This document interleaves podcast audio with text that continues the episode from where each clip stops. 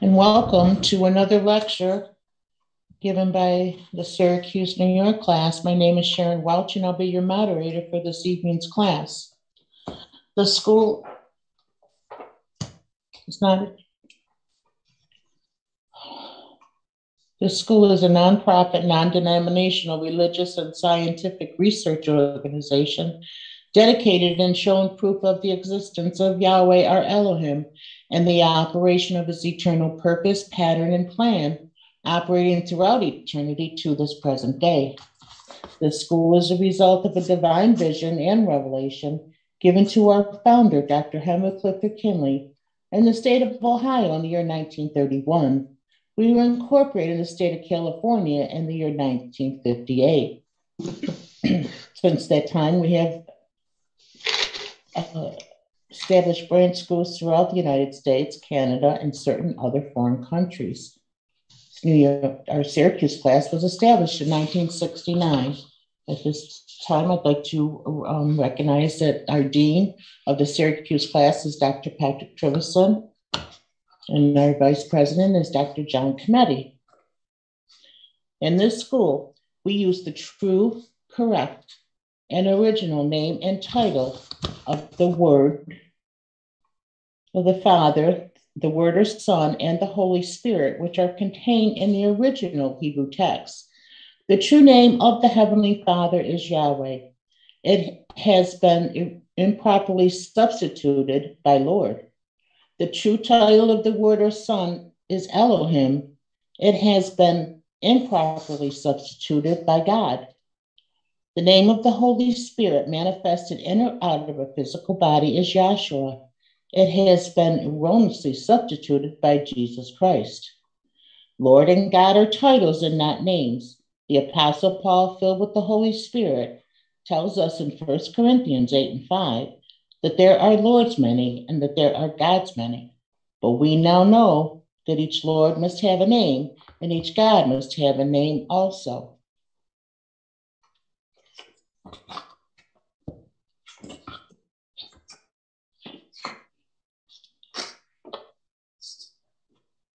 Elohim is a divine title.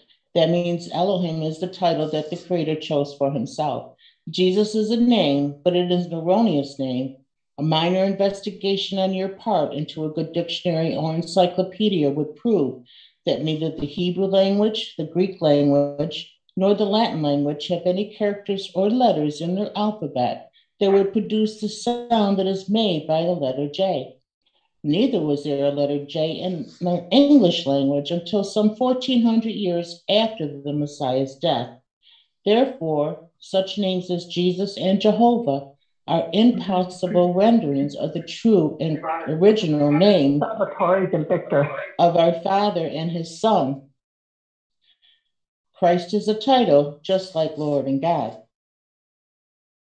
Yahweh is pure spirit, and in this state, he is incomprehensible and inscrutable. He is the ultimate source, substance, limits, and bounds. We have Yahweh in his pure spirit state, symbolized on this chart as a cloud. Yahweh is not a cloud, he merely chose a cloud to symbolize himself because the cloud has no particular or descriptive shape and form. We have this cloud paint all around the edges of this chart to show you that everything on the chart abides within the cloud. In like manner, everything in the universe abides within the pure spirit state of Yahweh. Yahweh, knowing that man cannot perceive of him in this pure spirit state, took on shape and took on form right within himself as it's Elohim. This is the word or son, a super incorporeal being that is the shape and form of a man, but without flesh and blood. This form can only be seen in divine vision and understood in divine revelation. Later on, this self same spirit manifested himself in a physical body and walked the earth plane as Yahshua the Messiah, whom the world calls Jesus Christ. Now, there is only one name given unto salvation, and we must know that name. So, the simple yet intelligent question we must ask ourselves is what was the name of the Messiah at the time he walked the earth plane. A further understanding of this name and title may be had by reading the preface of the Holy Name Bible. Also, in the school, we teach by a divine pattern of the universe. It is called the divine pattern because it is Yahweh's pattern. After Yahweh led the children of Israel out of Egypt, he called Moses on top of Mount Sinai and showed him the tabernacle pattern in a vision. Yahweh instructed Moses to build one exactly like it in the wilderness of Sinai. The pattern consists of a most holy place, a holy place, and a court round about. These three compartments make up the one tabernacle pattern. In this school, we, we show proof that everything in the universe is made and operates according to the structure and function of this threefold tabernacle pattern, and that absolutely nothing escapes the pattern. Our 10 primary constitutional aims and objectives are as follows. First is to help you find and know Yahweh, our Elohim, as he really is and actually exists. Second is to form a nucleus of universal brotherhood of humanity in Yahshua the Messiah without the distinction of race or nationality, creed, sex, caste, or color. Third is to investigate the unexplained spirit law or so called law of nature and the powers latent in man. Fourth is to encourage and promote the study of the scripture, comparative religion, psychology, philosophy, modern, practical, and occult science. Fifth is to extirpate current superstition, skepticism, and ignorance. Sixth is to learn, know, and understand the operation of Yahweh's eternal purpose through the dispensation and ages. Seventh, to discern and avoid being deceived by Lucifer, the serpent, the devil, the dragon, or Satan and his demons, operating the mystery of iniquity on earth through the dispensation of time. Eighth is to earnestly contend for the common salvation and faith, which was once delivered unto the sons or children of Yahweh. Ninth is to make known that Yahweh from the beginning ordained there is no other name given among men whereby man can be saved, saving the name Yahshua the Messiah. And tenth is to inherit eternal life now in the kingdom of Yahshua the Messiah with the hope of immortal glorification in the new world state. Our watchword is peace, and our slogan is speak the truth. At this time, I'd like to have the class dedicated in prayer uh, by, um, by Dr. Jennifer Miller from our Syracuse, New York class. And that'll be followed by a scripture reading which is John, the first chapter, verses 35 to 51. And that will be read by Dr. Gary Myers from our Gates, New York class. And um, our scripture, other scripture reading is Dr. Deb Kennedy from our Syracuse, New York class. Dr. Miller. Good evening, class. Let's take a moment to bow our hearts and our minds to our Heavenly Father, Yahshua, and thank Him for all the blessings He's bestowed upon us. Thank you. Thank Him for being our rock, our faith, holding us up, keeping us strong in love for Him and His purpose thanking Him for separating us from the world and keeping us at peace during such chaos. Because we know without Him in our heart and our mind, we couldn't have peace. He is our peace and He is our strength. And just ask Him to keep us strong until the end. With that, let us all say, Hallelujah.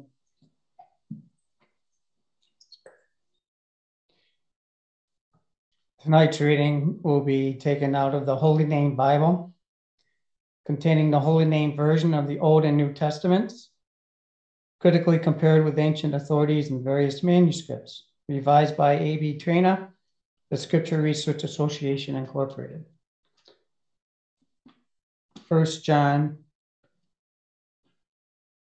uh, or John 1 35. Again, the next day after, John stood and two of his disciples. And looking upon Yahshua as he walked, he said, Behold the Lamb of Yahweh. And the two disciples heard him speak, and they followed Yahshua. Then Yahshua turned and saw them following, and saith unto them, What seek ye? They said unto him, Rabbi, where dwellest thou? He saith unto them, Come and see. They came and saw where he dwelt and abode with him that day, for it was about the tenth hour. One of the two which heard John speak and followed him was Andrew, Simon Peter's brother. And in the morning he followeth his own brother Simon and saith unto him, We have found the Messiah. And he brought him to Yahshua. And when Yahshua beheld him, he said, Thou art Simon, the son of Jonah. Thou shalt be called Kepha. The, the day following, Yahshua went forth unto Galilee and findeth Philip and saith unto him, Follow me. Now Philip was of Bethsaida, the city of Andrew and Peter. Philip findeth Nathanael and saith unto him, We have found him, of whom Moses in the law and the prophets did write, Yahshua the Naz- of Nazareth, the son of Joseph. And Nathanael said unto him, can there any good thing come out of Nazareth? Philip saith unto him, Come and see. Yahshua saw Nathanael coming to him and saith unto him, Behold, an Israelite indeed, in whom is no guile. Nathanael saith unto him, Whence knowest thou me? Yahshua answered and saith unto him, Before that Philip called thee, then, when thou was under the fig tree, I saw thee. Nathanael answered and saith unto him, Rabbi, thou art the son of Elohim. Thou art the king of Israel. Yahshua answered and said, said unto him, Because I said unto thee, I saw thee under the fig tree, believest thou? Thou shalt see greater things than these. And he saith unto him, Verily, verily, I say unto you, hereafter ye shall see heaven open and the angels of Yahweh ascending and descending upon the Son of Man. That's John, first chapter, verse 35 through 51. Thank you, Dr. Miller and Dr. Myers. Um, at this time, uh, to call on the first speaker, I will call on Dr. Patrick Trivison to announce that. Dr. Trivison. Good evening, everybody. For our first speaker this evening, we'll hear from Dr. Sharon Welch from the Syracuse branch. Giving it back to me, huh? okay. Um, well, let's see what we can do with this uh, scripture reading. It's always a honor and a pleasure to um, have anything to say um, about this great teaching and to help me and all of us to understand more of uh, Yahweh's uh, purpose, pattern, and plan for our salvation, which is what, you know, today I heard somebody say in class that, uh, you know, what is the purpose of Yahweh, which is Yahshua, basically, because Yahweh is Yahweh is salvation. And that is the purpose um, that we come together, you know, two, three times a week um, to uh, like I miss the point of the moderation that says that this is a school and not a church. So when you go to school, you know, you go to school to learn. And uh, that's what we do down here. We learn about Yahweh's purpose. And Yahweh's purpose is right within Yahshua's name, because that was his purpose of coming into down into this world to uh, a lot of you know reasons he did. First of all he had to fulfill the law and the prophets or the old covenant. That was his purpose while he was in the flesh. And after that after he did that and he said it is finished then his purpose was to bring salvation which is you know matthew 121 let's get it because you never know we've got people we're, we're live on youtube we don't know who's listening to us so let's get um, matthew 121 which is when yahshua is coming into the flesh and it tells you what his purpose is right there in that in that verse. So go ahead and read that for me, please. 121. And she shall bring forth a son, and thou shalt call his name Yahshua, for he shall save his people from their sins.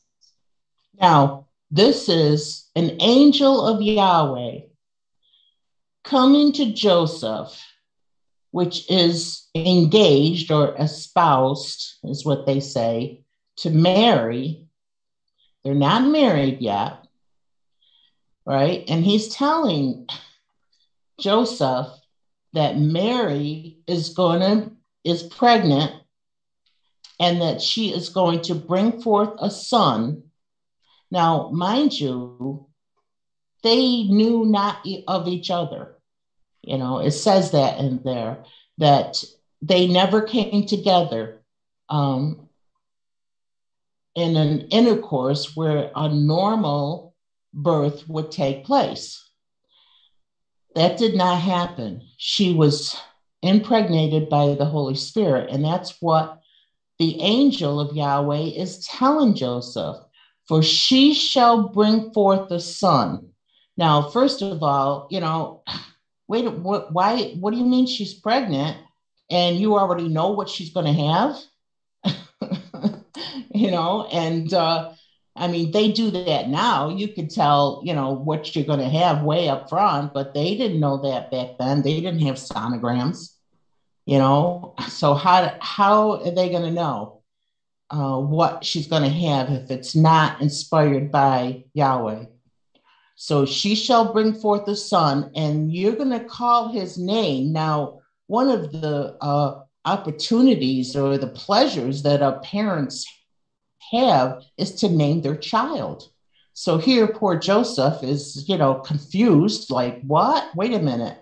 You know, and you're going to name my son or the son, you know, of Mary? How, why is that happening? Because she, he, she is being impregnated by the Holy Spirit, which is Yahshua. And she shall bring forth a son, and thou shalt call his name Yahshua, not Jesus, no J, no Jesus.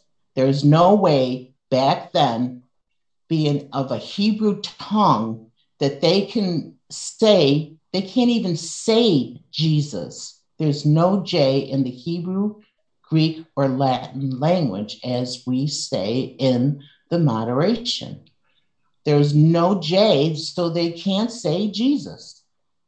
So it has to be another name other than Jesus when the angel of Yahweh came to Mary, or to Joseph. Name your son Yahshua. And then there's colons, which means that whatever follows is going to be an explanation of what was previously talked about. So name his name his son Yahshua, and now here is the purpose: for he shall save his people from their sins, and that's what Yahshua's purpose was when he came in into the Yahweh's purpose when he came into the flesh as Yahshua. You know, Yahweh didn't go off somewhere and you know do something else. You know, we know that if we understand the unity of the of the Godhead, that that is Yahweh in a body. We say Yahshua's name means Yahweh is salvation. See, it's Yahweh didn't go anywhere. He's right there because he is manifesting salvation right within that physical body. And that doesn't happen until Yahshua's um, works that he had to do was to fulfill the law and the prophets. And then he says it's finished. When it's finished, then that purpose is finished. Now he has now, the purpose of salvation is going to manifest. See, with him dying, you got to have that death, burial, and resurrection. And then that's, I mean, I'm throwing all this stuff out, and everything just seems to have to be broken down in simplicity. Um, but as far as this um, scripture reading is concerned, you know, we're talking about after Yahshua's death, burial, and resurrection. So I want to like lay a foundation, trying to, anyways, um, to show you uh, what happened right up until this point, and then somebody can take it from there. So let's get some uh, witnesses that Yahshua came in to fulfill, which is um, one of them is Matthew 3 17 or 3 13. Uh, we can get um, John. I don't know if I'm quoting the, the uh, scriptures right, but scripture readers, you know where I'm going. Okay, uh, Matthew 3:13. Then mm-hmm. cometh Yahshua from Galilee to Jordan for, unto John to be baptized of him. But John forbade him, saying, I have need to be baptized of thee, and comest thou to me? No, I think a couple. I'm sorry, Gary. I sorry to interrupt you, but I, I want to make a point. Um, a couple weeks ago, I worked with this baptism, but see, you've got to understand, you know, the the religious world out there thinks that Yahshua was baptized because he was setting up or instituting a Christian way of life. Now, that is just downright wrong. First of all, think about it. If John is baptizing because we call him John the Baptist, there it is right there on the chart, then then why is Yahshua instituting it when John's already doing it? I mean, it's just so simple, so simple that, you know, we never thought of these things because it has to be revealed and it's revealed in simplicity.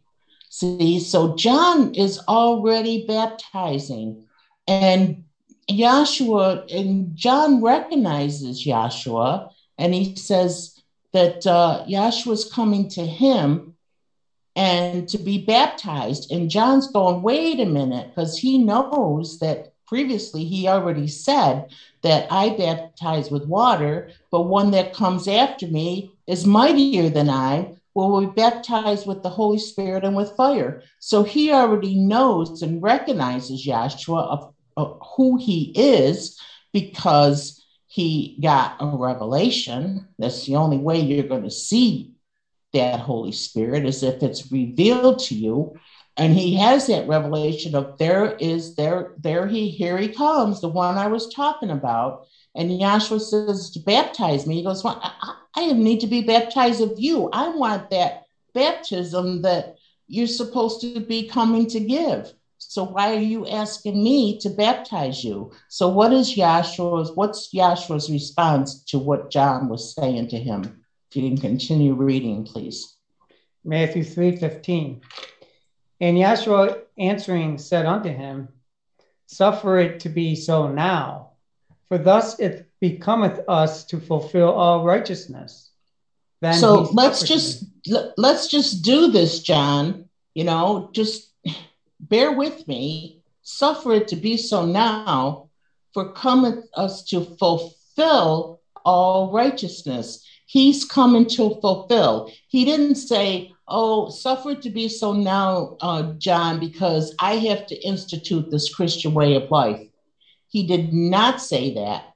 That is not possible for him to do that. First of all, Christianity didn't come in until the year, what, 400? You know, and we're talking what, 33? The year 33? 30, you know, 30, whatever it is, starting his ministry at 30, just like the priest and the, oh, there's just so much. Everything you say, you want to like. so he's saying, I not coming to institute a Christian way of life. I am coming to fulfill. See, I am fulfilling that old way of worship. I'm no longer requiring you to be baptized with water for salvation. See, when John was baptizing, they were being saved from their sins because they had to repent and then John baptized them and then they came up out of the water and they were saved.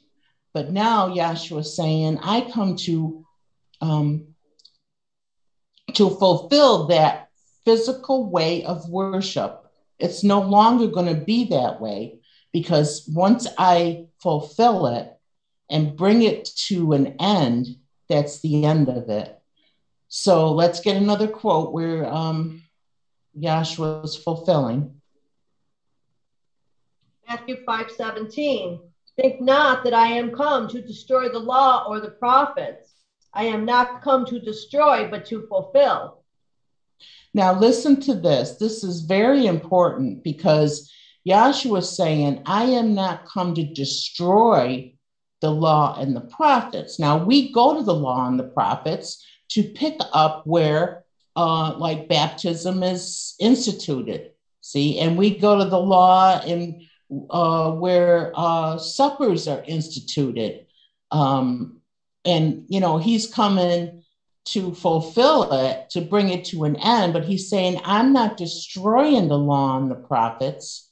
Why? Because the law and the prophets are his witnesses. And that's where you go and see that, you know, he instituted it there, he's coming to fulfill here. So, law, prophets, he didn't destroy them because those are his witnesses that he is who he says that he is. So the law and the prophets are not destroyed, but fulfilled. So everything that's written about him in the law and in the prophets, he's come to fulfill all of that, which means bring it to an end. If I can have the carnal ordinance chart, maybe that'll um, give you a better idea of where I'm coming from because all, will wait till he gets it.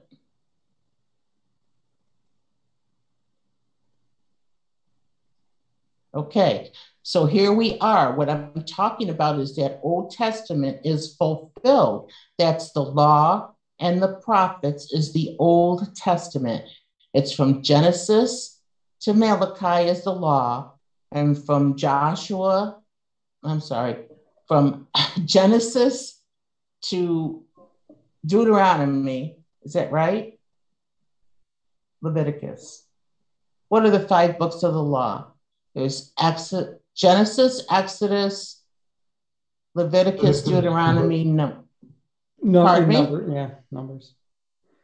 Numbers. Okay, so there's five books of the law, and then Joshua to Malachi is the prophets. So right. here he is fulfilling the law and the prophets or the Old Testament. See, and it's being fulfilled. He didn't destroy the law and the prophets, he came to fulfill the law and the prophets. So here you have on this chart, you have all of these carnal ordinances that was established or instituted in the law. So you could see where, you know, I just already talked about baptism, you know, and suppers and ceremonies and circumcision, sacrifices, all 10 commandments is all set up in the law. So he didn't come to destroy that, he came to fulfill that.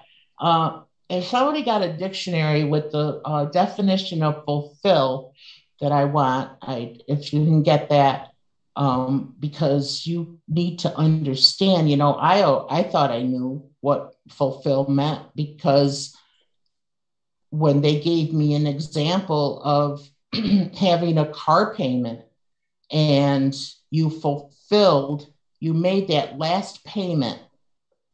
and isn't that a good feeling to make that last payment? You have no more monthly car payments. It's just, and then, then, then your car is wrecked and it's, I can relate.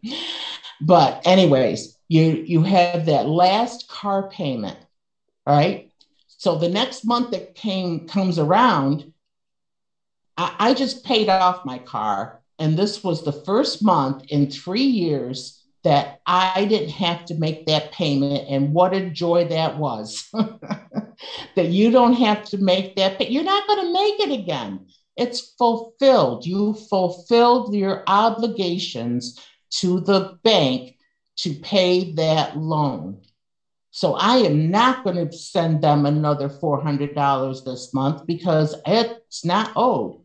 So when something is fulfilled, that means that you don't no longer have to, you know, deal with it. But there is another uh, definition of fulfill that I really like, and I hope that you know where I'm after. Deb, do you have it or Gary? I, I have it on my phone. Uh, I'm not seeing exactly where I think you're going, but it says bring to completion or reality. Achieve okay, or that's, realize.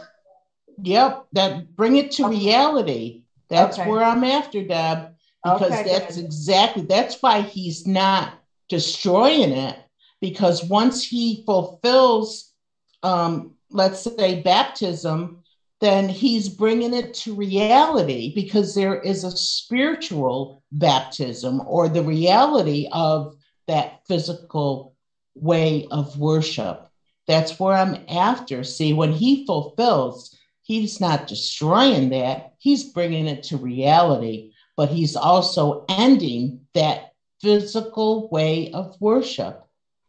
And, you know, it the religions out there are just based on a physical way of worship. No matter what you do, you know, it's a physical way. Either it's with your hands, you're praying, or you're kneeling, or you're, you know, getting in your pockets and getting your money out. It's all physical. But now in the new covenant, see, it's not. It's not that way anymore. Um, but we're we're we're we're I'm trying to stay with Yah, Yahshua's purpose and why he came in and died on that cross. And it says there that his purpose is that he shall save his people from their sins. See, once Yahshua, let's go to where John, where he says it is finished, please unless you have something else about fulfilling. I know there's more. There's a couple of more. I'll give you Luke 24.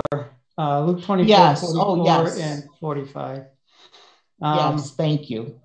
24, 44. And he said unto them, These are the words which I spake unto you while I was yet with you, that all things must be fulfilled, which were written in the law of Moses and in the prophets and in the Psalms concerning me. Then opened he their understanding that they might understand the scriptures. See, the scriptures is the Old Testament or the, mm-hmm. the Old Covenant. See, Um, I was looking for that. Okay, well, hang on a minute. Just give me one minute. Okay. Okay, can you start that again, Gary, please? And I will interrupt you. Luke 24 44. And he said unto them, These are the words which I spake unto you while I was yet with you, that all things must be fulfilled, which were written. So Yahshua is reminding them that these, I've already told you this stuff. These are the words that I spoke unto you while I was wet, yet with you. See, this is after his, this is in his resurrection, I believe, when he comes back um, Right. after his death. Is Right. what I'm trying to say. And he's saying to them, look, at I already told you guys this, uh, you know, uh, over and over again. These are the words which I spoke unto you while I was yet with you, that all things, all things must be fulfilled, which were under the law of Moses, which is what I'm telling you, the five books, and in the prophets, which are the other 34 books, Joshua to Malachi. See, all things in the law and the prophets, or the books of Moses and in the prophets. Pick that up again, please. These are the words which I spake unto you while I was yet with you, that all things must be fulfilled, which were written in the law of Moses and in the prophets and in the Psalms concerning me. Concerning me. Now, that is very important to understand. You know, concerning Yahshua, that's what was written in the law and in the prophets are things that are concerning him. And if you don't see it, if you don't see all those principles in the law and the prophets concerning him or pointing out to him, that's what he's trying to get you to see. That's what he was trying to get them to see. While I was yet with you, I told you these things, right? And that I came in to fulfill all that was written in the law of Moses and in the prophets and in the Psalms concerning me. Is there more there, Gary? Um, just next verse. 40, 45. Okay. Then opened he their understanding that they Right. might understand the scriptures. Oh, so wow, oh, they got a revelation. You see, they didn't get the total reality of it because they didn't have the Holy Spirit yet, but he did give them some understanding of the scriptures. So once they understood that, you know, they're getting to the point where, hmm, but I think I know what's going on here. You see, um, I want um, you search the scriptures it's my that's one thing I've been just so much thinking about lately. On five thirty-nine, Yes. search the scriptures, for in them you think you have eternal life, and they are they which testify of me. Now this is Yahshua speaking, right, Deb? Yes, So he's saying, search the scriptures, and he's talking to the scribes and the Pharisees. Now he's not telling them to search the scriptures because they've already been doing it. That's all they do day and night is search the scriptures. Is that right?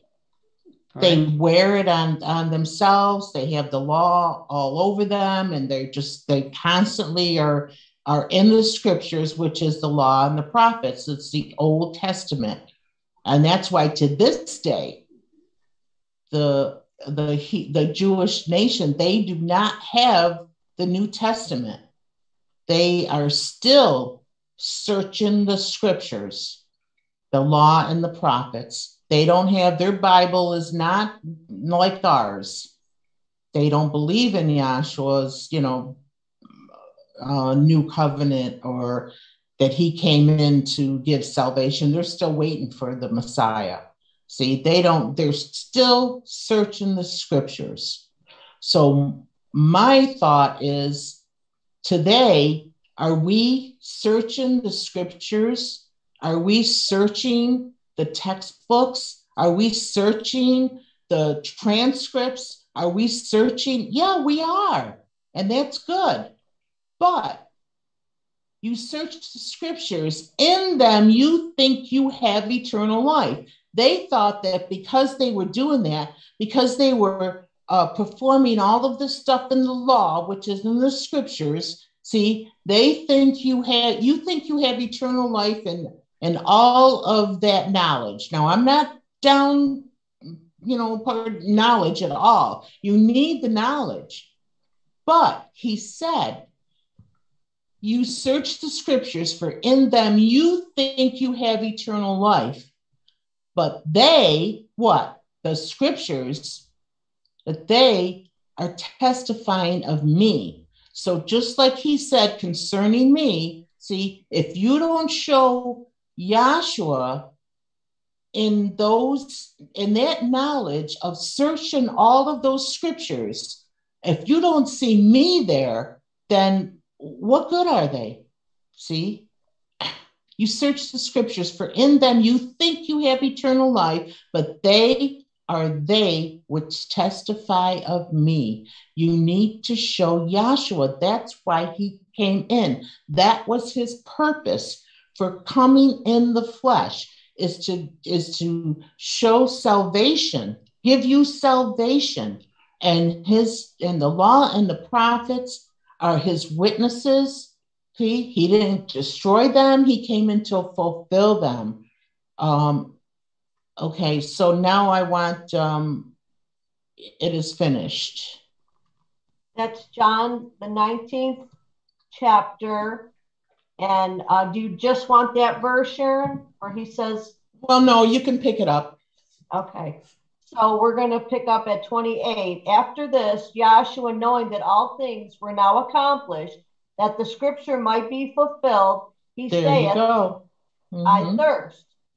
Now there was set a vessel full of vinegar, and they filled a sponge with vinegar, and put it upon hyssop, and put it to his mouth. When Yahshua therefore had received the vinegar, he said, It is finished. And he bowed his head and gave up the ghost. So even as he's on the cross, dying, see, shedding his blood for you, he's still fulfilling because that vinegar is a fulfillment of how that they had to have bitter herbs back with Moses in the law at the Passover. You see, and he's still he's fulfilling right up until his dying breath because that was his purpose. And in the scripture reading, you know, this is uh this is right after his death. And if we can pick up, I'll end with John 1. Uh, see, we'll have to pick it up a little bit. Where did we start? We started at 35. Yes.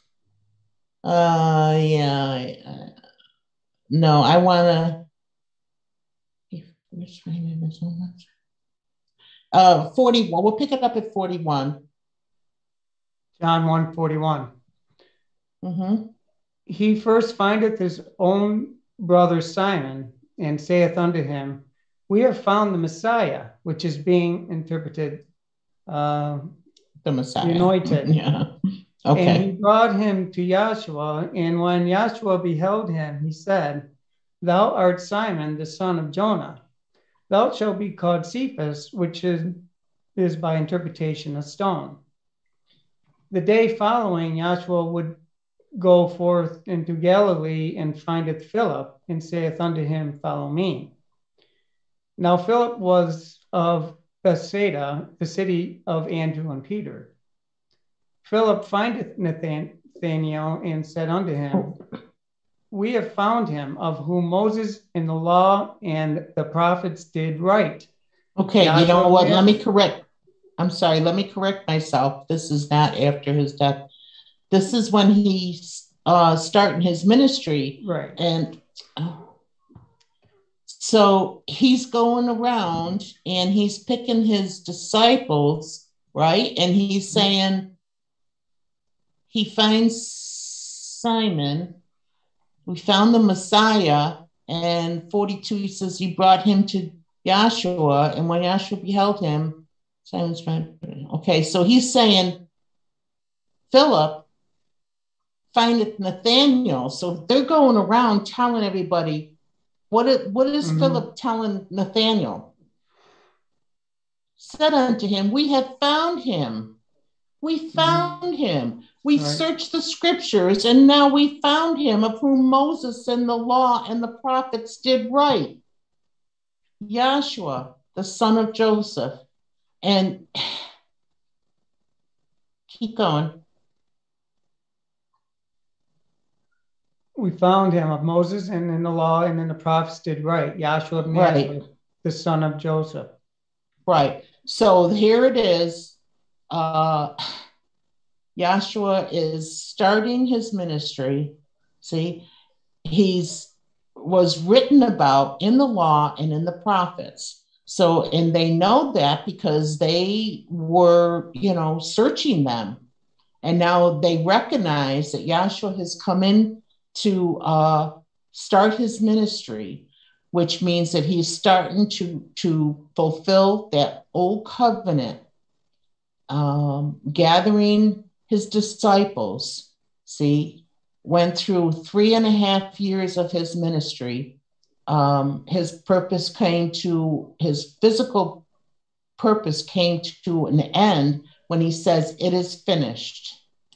He, on the cross, that means that his purpose of fulfilling the law and the prophets are finished, and that there is a new and spiritual way of worship now, which I will end with John 4 23 and 4. John 4 and 23. But the hour cometh and now is when the true worshippers shall worship the Father in spirit and in truth. For the Father mm-hmm. seeketh such to worship him.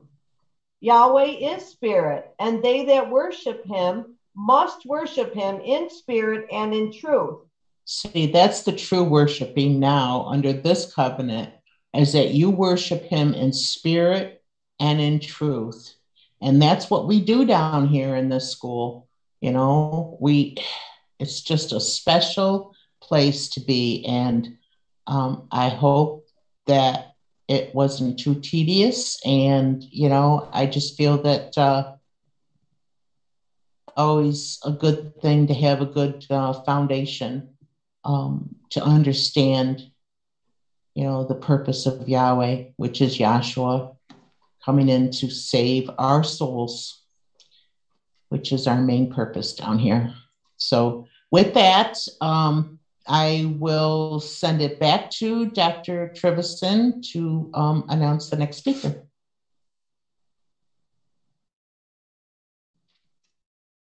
Yep, you're good. Thank you, Dr. Welch. It is at this time my pleasure to introduce to you from the North Side Chicago branch, Dr. May Cohen.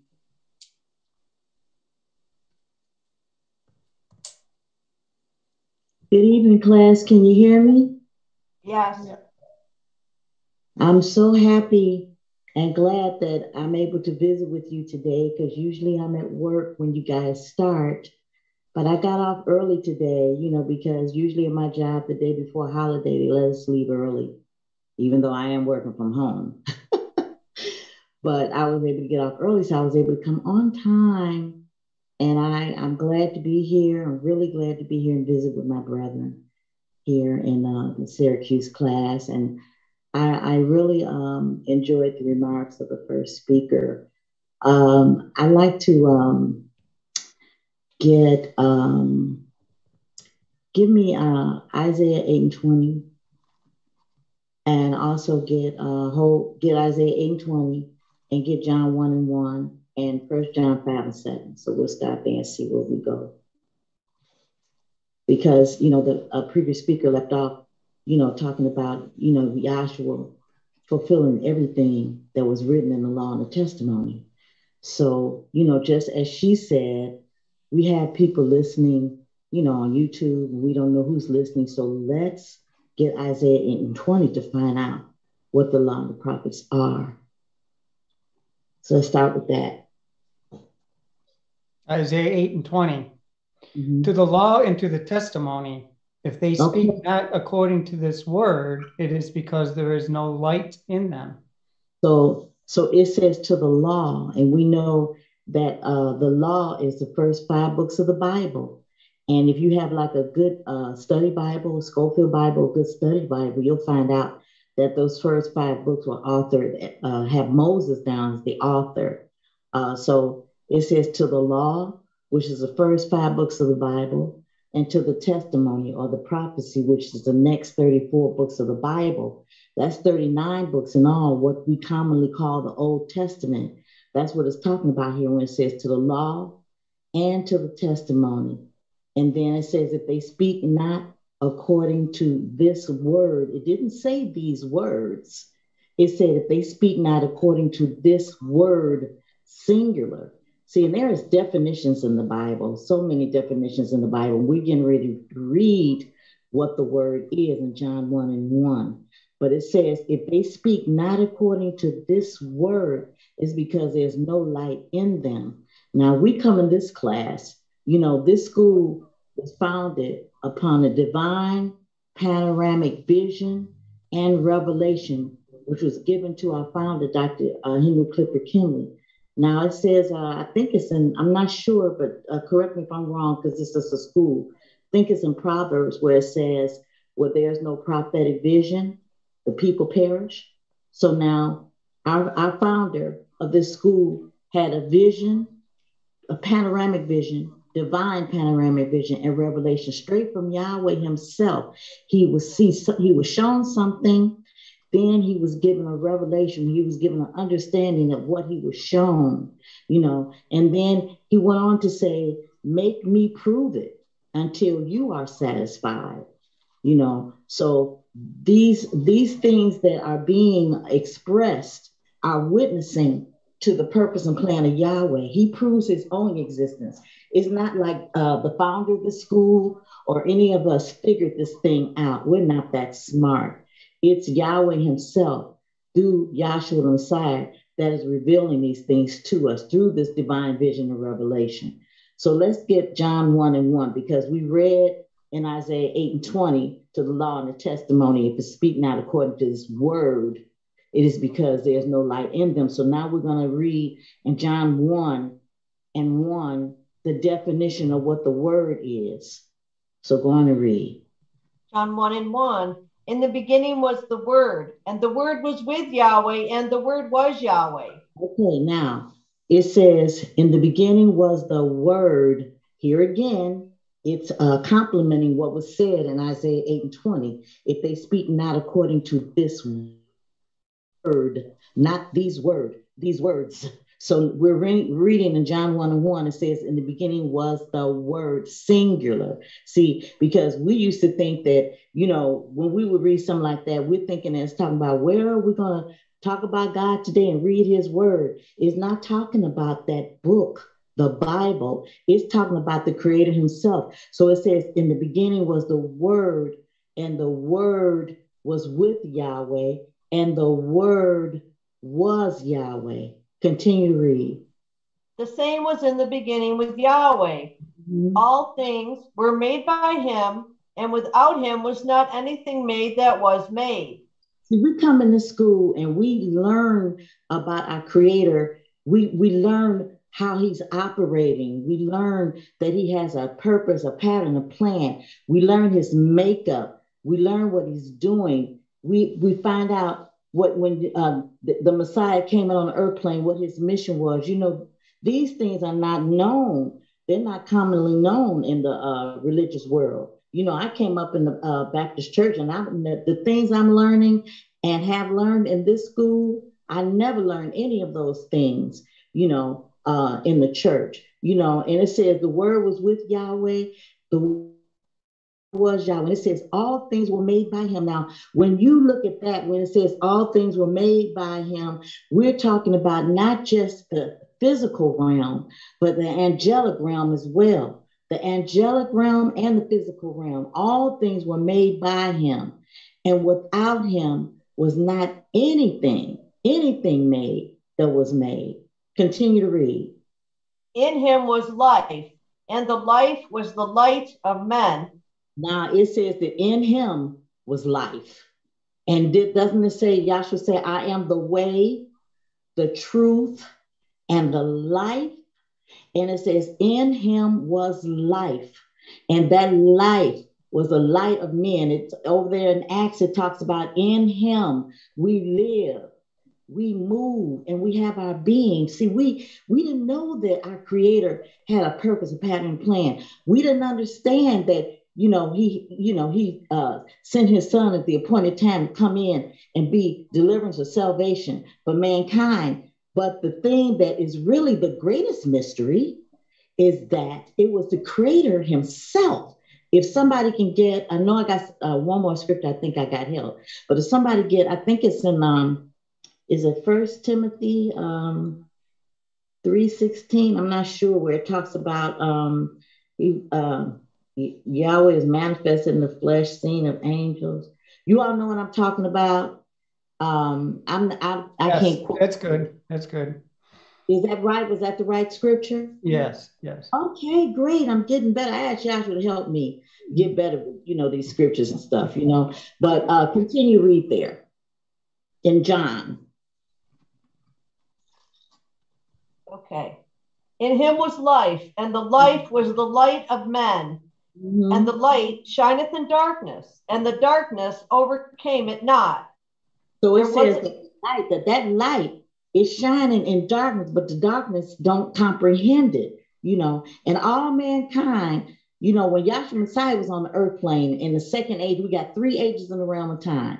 In the second age, when he came in, all mankind was in that darkness. It was dark. He was the only light on the earth plane.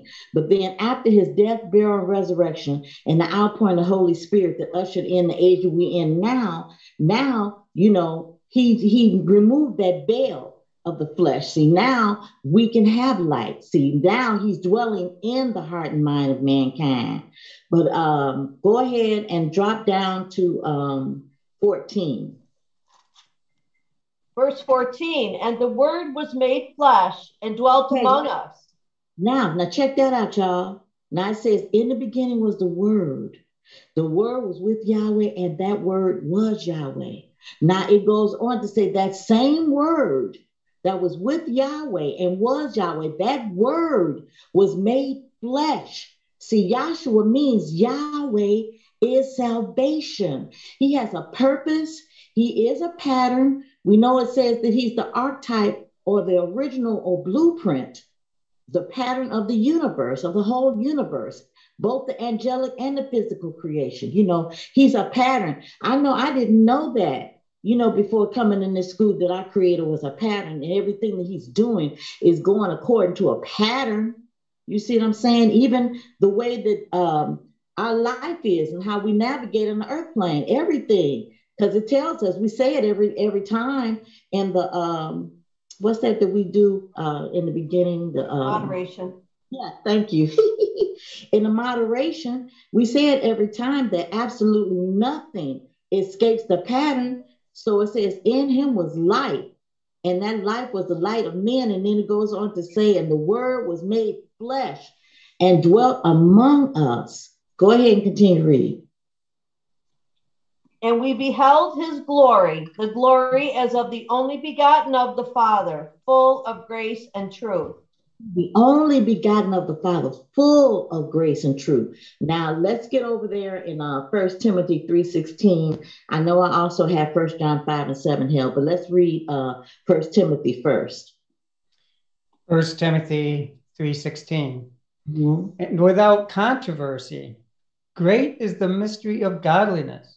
Okay, now this is a deep mystery, and there ain't no debate or no controversy about it. Ain't no debate about it. See, he says, Great is the mystery of what's it, holiness? It says godliness in okay, the King James. uh, read it in the King James Version. Yes, that's what it says. Okay. Um, and Yahweh was manifest in the flesh.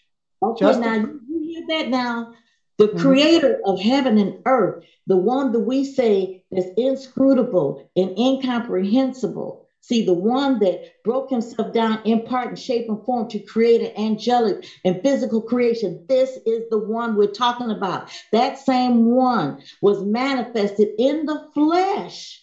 See, that's what we have to understand, you know. And I, I say it so much, but I, I'll never get over it. I can never get over it. You know, he didn't send he didn't send Michael to do it.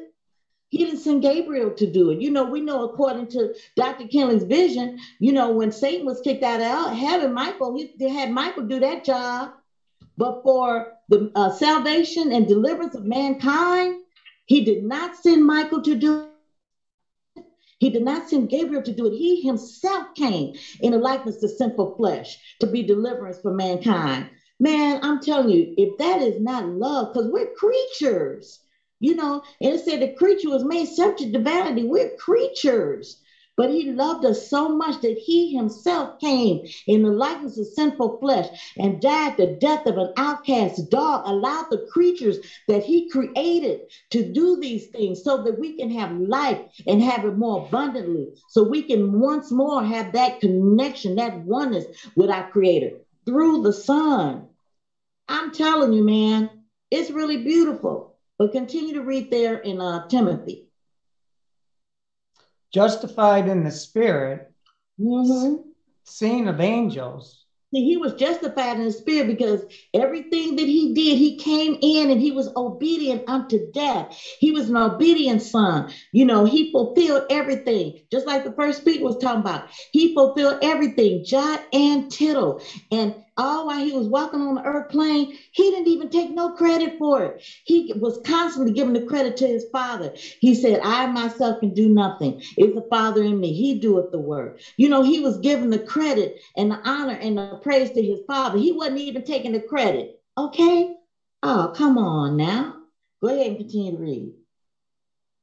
seen of angels, Mm-hmm.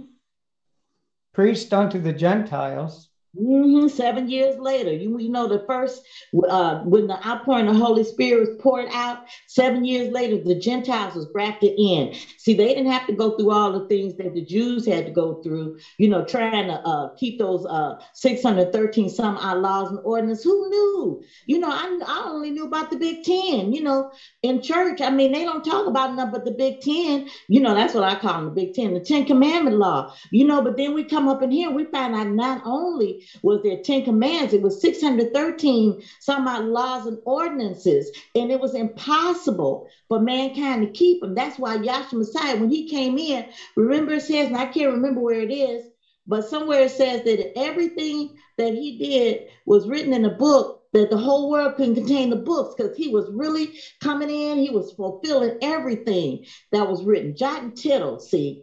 See, mankind couldn't do it. So he sent his son, he himself in the sonship degree came at the appointed time to fulfill everything that was written in the law and the prophets.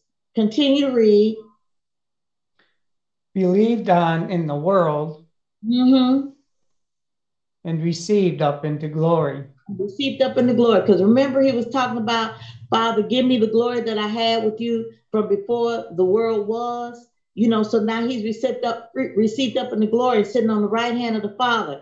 You know, now in the age that we in, the present kingdom age, the outpouring of the Holy Spirit, which is still occurring, it's a free gift. It's a free gift to mankind. We don't have to do, we don't have to do the work. See, they they they still under that law in the world. They're still saying you gotta do works, you gotta work up on your salvation, you gotta go on and get baptized, you know, you gotta eat what they call the Lord's Supper. You got to do all these sacrifices and these different ordinances and stuff like that. But Yahshua Messiah, he came in, he fulfilled all that. So we don't have to do that anymore. Somebody get um, Hebrews, I think it's nine and nine, and give me a little train of thought with it. I know I still got that other scripture held, but get that first. Hebrews 9 and 8. The Okay. Holy Spirit thus signifying that the way into the holiest of all was not yet made manifest, while the first tabernacle was yet standing, which Mhm. was a figure of the time then present, in which were offered both gifts and sacrifices that He could was a- not make him I'm sorry. Go ahead continue. That could not make him that did the service perfect as pertaining to the conscience. They did all of those sacrifices and those ordinances. You see what I'm saying? And in church, every first Sunday, they take the Holy Communion, you know, they get baptized. I got baptized, you know, and I was disappointed. I, I can't remember what class I was listening to uh, earlier this week, and they were talking about that uh, they that many people in this class talk about, you know, those that have been baptized, they expected something miraculous to happen when they came up out of the water. I know I did. I expected I expected a real deep connection with God when I came out of that water. And the only thing that happened is I was wet and I was disappointed. You know, my mother had done my hair all pretty and everything, and I was just all beautiful, and then everything got messed up once I got dunked in that water. And I expected to come up and you know, receive, like they say, the gift of the Holy Spirit, receive something special, but nothing. See, was it, it wasn't, it's not physical.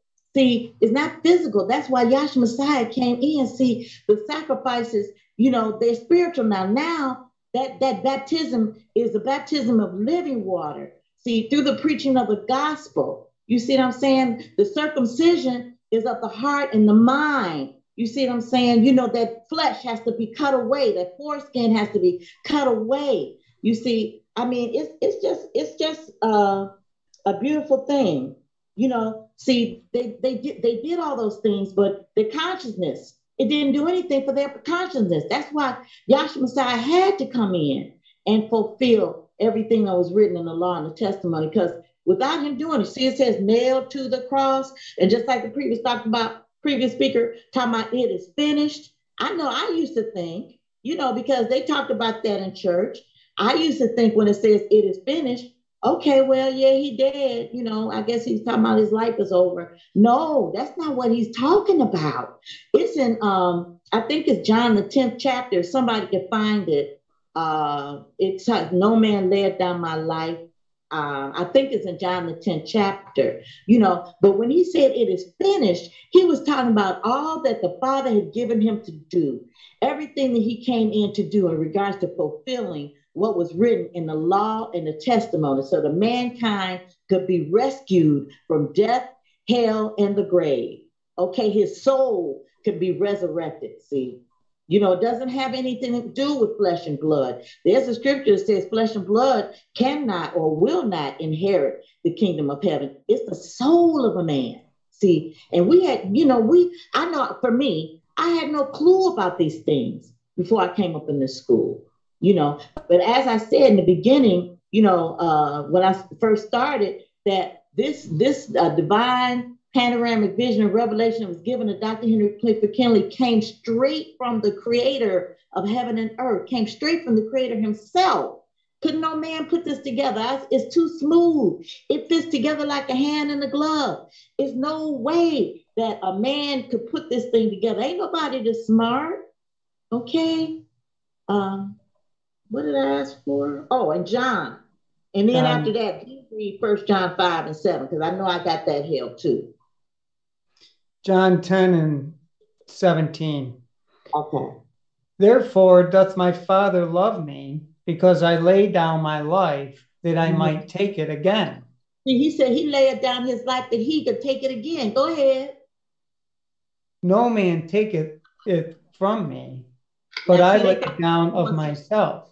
I'm sorry. I'm sorry to uh, okay put in. But see, they think they was doing something. Say, oh, we got we got that we got that food now. See, we're gonna put him on the cross we're gonna end all this. See, because see, when he was uh, doing his ministry in that three and a half year ministry, see, you know, they they you know people were starting to follow him and believe him. Like, well, let's let's see what he gonna say. Especially old baby, especially when he fed them with the uh with the uh, fish and the loaves of bread, it's like a lot of folks like, well, you know, we follow who you might get something to eat you know, so let's come on, let's see what he's gonna do next. But then as they was following him, you know, they started uh, believing and seeing the miracles he was doing and stuff like that. And the scribes and the Pharisees, they was used to everybody looking at them and looking up to them. So Yahshua was taking their shine. So they said, oh no, uh-uh. Uh-uh. Then after the thing happened with Lazarus, they said, oh no, uh-uh. We're gonna have to find a way to get rid of this dude. So you see, so they thought that when they put him on that cross, that that would be the end of it. See, they thought they was killing Yahshua. But he's saying right here that he laid his life down. He has the power to pick it up again, start that whole thing over again. Therefore doth my Father love me, because I lay down my life that I might take it again. Mm-hmm. No man taketh it from me, but I lay See- it down of myself. See, it I looked like some men put him on the cross, and, but he said, No man take it from me. Mm-hmm. I have power to lay it down, and I have power to take it again. This commandment have I received of my Father. See, he said, Now I have the power to lay it down, and I have the power to pick it up again. When he was down in Gethsemane, he was praying, he was saying, You know, uh, take this bitter cup from me. But then he went on to say, But not my will, thy will be done. See, it's, I mean, man, it's just, oh man, it's just so pretty. It's just so pretty. Okay, uh, First John 5 and 7. First John 5 and 7. For there are three that bear record in heaven the Father, the Word, and the Holy Spirit, and these three are one.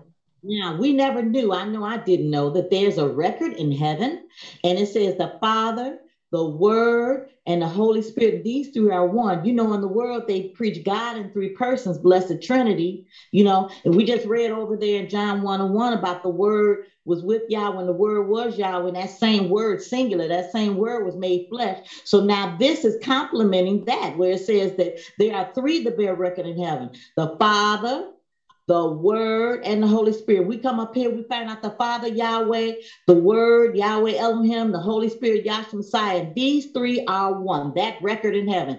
These three are one. It's a threefold unity. Okay, continue to read there. And there are three that bear witness in earth the. Spirit. I'm sorry. That record in heaven has a witness in the earth. There is a witness in the earth. So mankind has no excuse. We are without an excuse because there's a witness in the earth of that record that is in heaven. Continue to read. the Spirit, the water, and the blood. And these three agree in one. Okay, so that record in heaven has a witness in the earth. And it says the spirit, the water, and the blood. And these three agree in one. So when we look at that, we can see our uh, uh, get uh First Corinthians, uh, the first chapter. Uh, no, I'm sorry, First Corinthians 15, the first chapter. But we see here where it says the uh the spirit, the water, and the blood. See, that's pointing up to that blood, water, spirit principle. That's the witness in the earth, or that death, burial, and resurrection. See, and we can see it coming all the way down, you know, because we read in Hebrews, I think it's Hebrews 8 and 5, where it talks about the schoolmaster. See, this is a schoolmaster. All of these Bible stories of everything that was written in the law and the testimony according to the word. See, these are our schoolmaster, and it's leading us up. It's leading us up to something. It's leading us up to Yahshua the Messiah. We never knew that this whole thing was about him. Then he even says it himself. I think it's in Psalms and maybe in Revelation where he talks about, "Lo, I come in the volume of book of the book." It is written of me. So when he says that, lo, I come in the volume of the book, he's talking about the law and the testimony, law and the prophets, or the first 39 books of the Bible. He said, It is written of me. And uh, did we have read today that he opened their understanding? See, he's got to do that for us. You can read that Bible until you blue in the face, okay? You can be studious and read it each and every day. But if he does not open your understanding, you'll never ever see it. He's got to be the one to do that, okay? All right. Right. Continue in First John. Yeah, continue there. For there are three that bear record in heaven the Father, the Word, and the Holy Spirit, and these three are one. There are Mhm. three that bear witness in earth the Spirit, the water, and the blood, and these three agree in one. If we Mhm. receive the witness of men, the witness of Yahweh is greater. For this is the witness. It says that if we receive the witness of men, we do that. We do that all the time. We go to the store, we buy food, we expect that they ain't poison the food. We get on a mm-hmm. plane, you know, and we fly to our destination. We expect that plane gonna get us to our destination. You see what I'm saying? We receive those witnesses all the time. But it says the witness of Yahweh is greater. The witness of Yahweh is greater because that is unto eternal life. See, uh, get um I know I, I asked for uh, 1 Corinthians 15, but before you get that, get uh, John 17 and start at 1. Okay, were you done there in um in First yeah. Corinthians? Okay, I mean in First John. Yeah. Okay. Yeah, so you know, it's like five minutes, Dr. Cohen. Oh wow, okay. Good. Thank you. Okay, go ahead and uh, read uh, John 17, start at 1, and then I'll end with uh, first John Corinthians. 17 and 1. Okay. Uh-huh.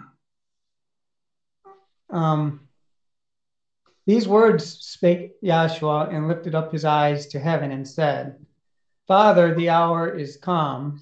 Glorify mm. thy Son, that the son, thy Son also may glorify thee. Now, remember, he has a purpose, a pattern, and a plan. Now, if you read that, you would think, okay, well, you know, this is God's little boy and he's praying to his father but he has it's an operation. You see what I'm saying? It's an operation. These three are one. See, he's in a sonship degree. You see, and it's an operation, but continue to read. As thou hast given him power over all flesh, that he should give eternal life to as many as thou hast given him. See, now he said he's given eternal life as many as the Father Yahweh has given him. So now we can read another definition. We can read what eternal life is. Continue read. And this is life eternal, mm-hmm. that they may that they might know thee, the only true Elohim, and Yahshua the Messiah, whom thou hast sent. Now, he says that this is eternal life, or this is life eternal to know. See, not to speculate or guess. And the only way you can know is that the Holy Spirit has to take a rest in your heart and mind. You can't know this unless it's revealed. And he said, to know thee, Yahweh, the only true Elohim, and Yahshua Messiah whom thou hast sent. See, there we go again with that threefold unity. These three are one, but it's an operation. Just like we looked at our tabernacle pattern, there's different things going on in each compartment, but it's one operation. It's just a beautiful thing when he shows it to you and he opens up your understanding so you can see it. Okay? All right. Um, um, First Corinthians 15, and then I'll, I'll be done. Corinthians 15, 1.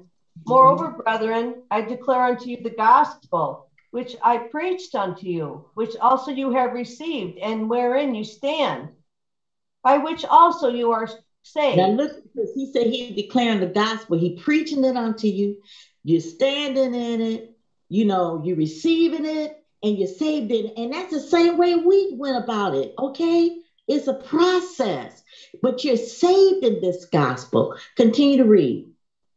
By which also you are saved if you keep in memory what I preached unto you, unless you have believed in vain. One is bringing all things back to our remembrance. He's even got to do that for you. Continue to read. For I delivered unto you, first of all, that which I also received mm-hmm. how that Yahshua died for our sins according to the scriptures. Mm-hmm that he was buried, and that he rose again the third day according to the scriptures. They all complement one another. We read what the scriptures was, the first 39 books of the Bible. And see, we read over there, First John 5 and 7, the record in heaven that bears a witness on the earth. Now we read here, it's the same thing. He said, How that he died for our sins according to the scriptures, and how he was buried, and he rose again the third day according to the scriptures. We got our blood, water, uh, spirit principle, or that death, burial, resurrection. I'm telling you, y'all, y'all know it. It's a beautiful thing. And I'm just so thankful you know that that he opened my understanding to let me see these things you know and um i'm so glad that i'm able to visit with you today i'm just tickled pink and my brethren in syracuse i love y'all all honor glory praise god our savior yahshua messiah and thank you for your time Thank you so much, Dr. May Cohen. Uh, refer to Dr. Patrick Trivison to call on the next speaker. Thank you, Dr. Cohen. Uh, at this time, it's my pleasure to call on the Dean of the Oceanside, California branch, Dr. Dennis Volpe. Good evening, everyone. Uh, I want to say that I really enjoyed the lectures and testimonies of both Sharon and May. They just did a wonderful job uh, breaking down the simplicity of this gospel. Now, some things came to my mind uh, when we were reading the scripture tonight that I'd like to hit into or, you know, just lay a little bit of groundwork for. Now, I want to go back for a minute to the scripture reading. And uh, I'm going to pick it up right, right from where uh, May left off there and talk about the unity of the Godhead, uh, since that was something she laid that groundwork for, and how blood, water, spirit is a uh, example of the Father, the Son, and the Holy Ghost. Now, uh, go back over to John, the first chapter, and I want you to go specifically to John 129. John 129. The next day John seeth Yahshua coming unto him, and saith, Behold the Lamb of Yahweh, which taketh away the sin of the world. Now, John identified Yahshua as the Lamb that takes away the sins of the world. And John, as you know, was born with the Holy Spirit. And his job was to point out or to testify uh, to the uh, uh, followers and people that were with him that the Messiah now has arrived. In other words, the one that the scriptures have been telling us about. Now, tonight we read about how that uh, the disciples were being called by Yahshua, and they said, We have found him of whom Moses and the law and the prophets did speak. Now, one correction to that point. You don't find Yahshua, Yahshua finds you. but of course, they were still, as we understand, back then, yet carnal. And they were following John. John was preaching to them before he even knew who the Messiah was. That his job was to point out the one that would be the Savior of the world. And, uh, and John himself said in his testimony, I knew him not, except he that sent me said, The one that you see the Spirit descend upon, that's the one. And so when they said they found him, of whom Moses and the prophets did write, now, Peter, James, John, these apostles were not Pharisees. They were not learned men. They weren't up there in the temple reading the scrolls every day. So, where did they have a, if you will, a sense of direction in the law and the prophets to be able to say that this is the one whom the law and the prophets was speaking of? Now, we know that John, who was a Levite, the job of the Levites back there under the law was to teach the people the law. They were commanded to do that. And so John the Baptist was actually instructing them somewhat out of the scriptures uh, as far as his understanding was allowed to go by the Holy Spirit in preparation for him pointing out who the Messiah would be. Now, I'm saying that because of this reason. We often think of in this scripture in John 129 when it says, Behold the Lamb of Yahweh or God that taketh away the sins of the world, that we go back to uh, Exodus there and we go to the Passover to show how you have a lamb back there. Now, let's not forget something that what we're doing when we go back to Exodus and we point out the lamb, we are taking a manifestation which is a witness to a principle. All manifestations simply are a demonstration of an invisible principle. And uh, uh, it, it was discussed tonight about worshiping in spirit and in truth.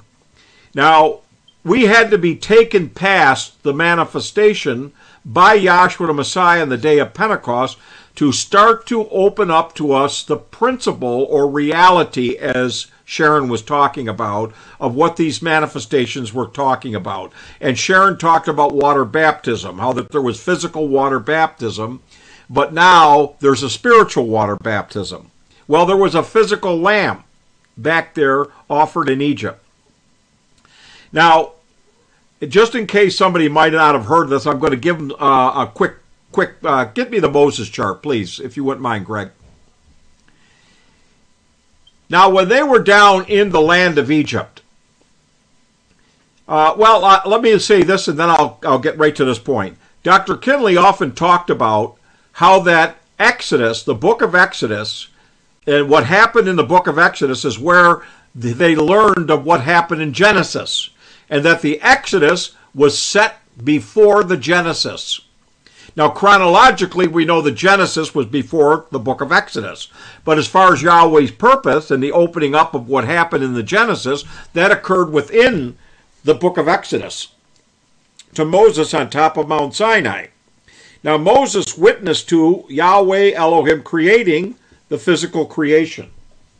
Now, down there in the land of Egypt, when the lamb was offered and the people had to eat that lamb and, and that blood and, and that and, and the partaking of the flesh of that lamb was their salvation back there from the death uh, the death angel that was passing over their households now all of that in a sense in principle took place down in egypt before moses saw the vision on top of mount sinai of the genesis so what yahweh is setting up here is that that manifestation of the Lamb had to be offered before Moses was shown the foundation of the world, which means the Lamb was slain before the foundation of the world.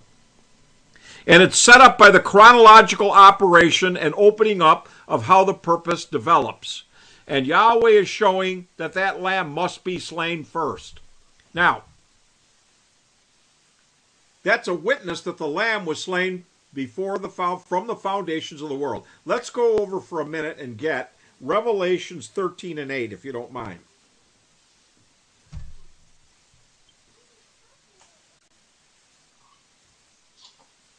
Revelation 13 8.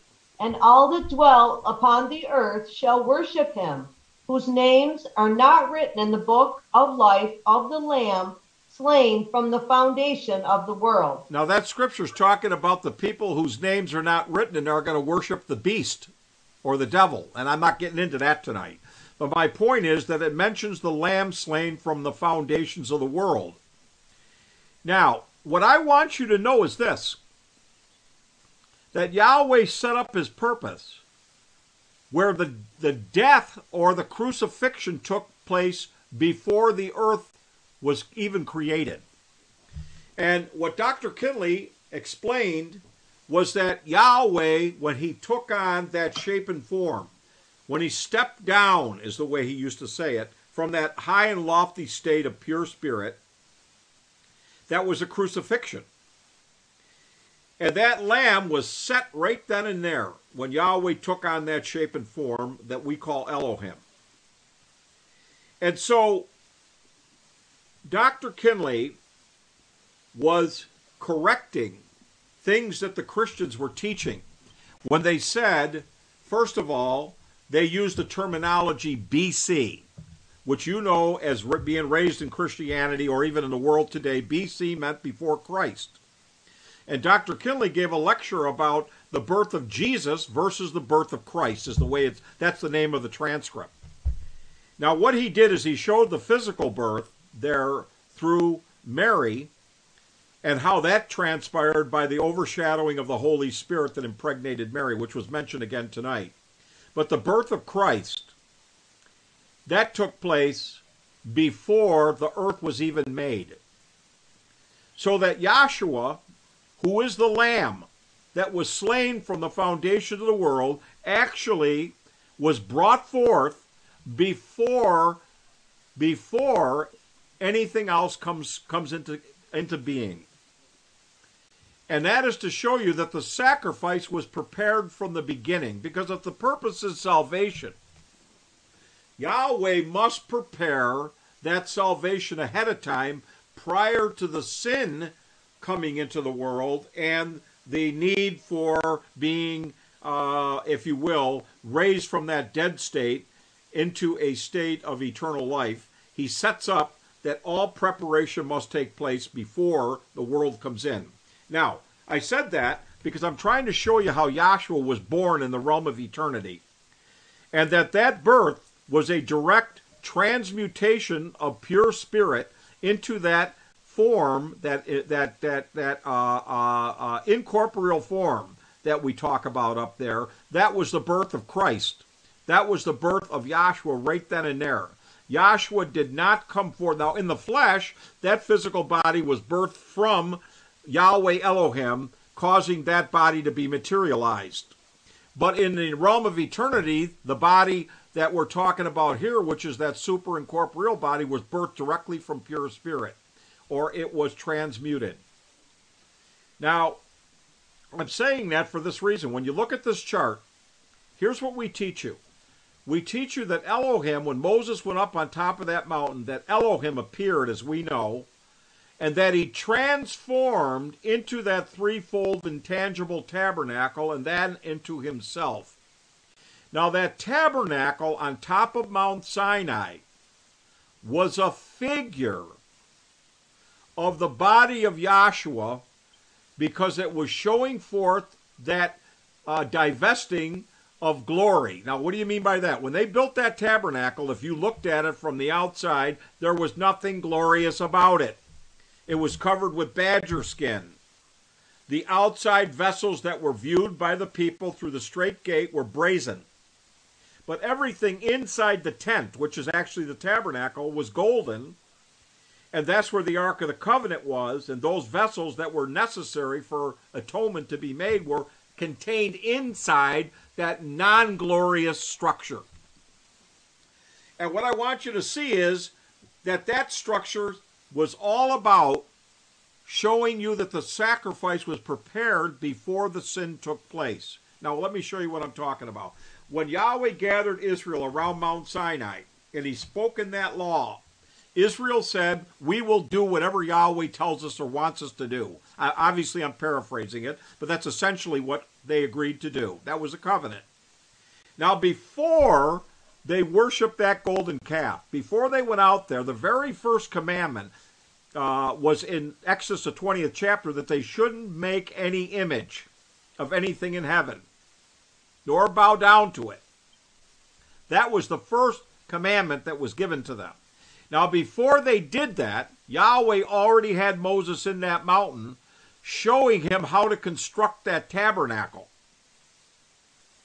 And that tabernacle was a structure for making an atonement for sin once they sinned. Even though the people had not sinned yet, they agreed to keep it. Yahweh prepared salvation or a way of escape before the sin actually took place. Now, that structure was prepared, and look up in your chart. When you see all of those days coming down with the hearts in it and so on, those are the days of creation, showing you that the tabernacle or the, the salvation was prepared before the foundation of the world. Now, that tabernacle is a figure of Yahshua in the flesh. Why? Because it's covered with those skins and we know there was no beauty or comeliness of those skins. Nobody's going out and getting a badger coat. There was nothing glorious on the outside of that tabernacle. And that was because, in order for Yahshua to come in and be the sacrifice for all of our sins, he had to not be glor- in a glorified state then to show that he was willing to step down even further into the likeness of sinful flesh and then be willing to offer himself according to the purpose that was set for him to do right from the foundation of the purpose. Yahshua was set to be the Savior of heaven and earth. And Yahweh set it up, but he could not do that in a glorified state. He had to come on down. And he had to not only come down, but he had to shed his blood. Now, here's another thing Dr. Kinley said. Dr. Kinley said it this, and you have to understand very care- carefully what Doc is driving at when he makes this statement. He said that Yahweh and did not die for you, and neither did Elohim. He said because there was no bloodshed in the pure spirit state or in the incorporeal state. Now we know that Yahweh is Elohim, and we know that Yahweh Elohim was walking around in that body of Yahshua the Messiah because that is the fullness of the Godhead bodily.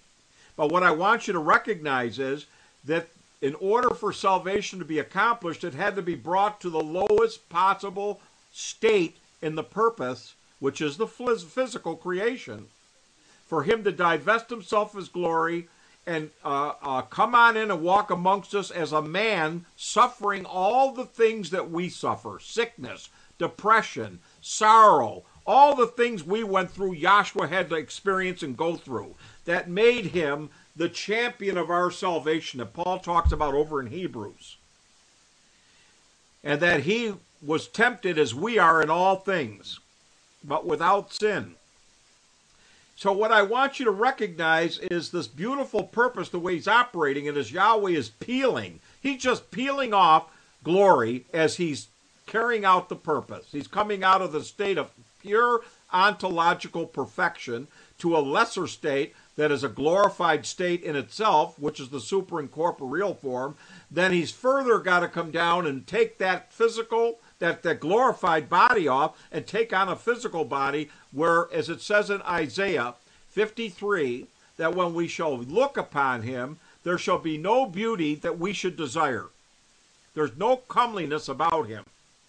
Yet inside that tabernacle, and I'm going to refer to Yahshua's body as the tabernacle because the physical tabernacle was a divesting of glory. For Elohim to transform into that tabernacle, which was not glorified, from his incorporeal state, shows him divesting himself of that glorified body and in the incorporeal and taking on a physical body.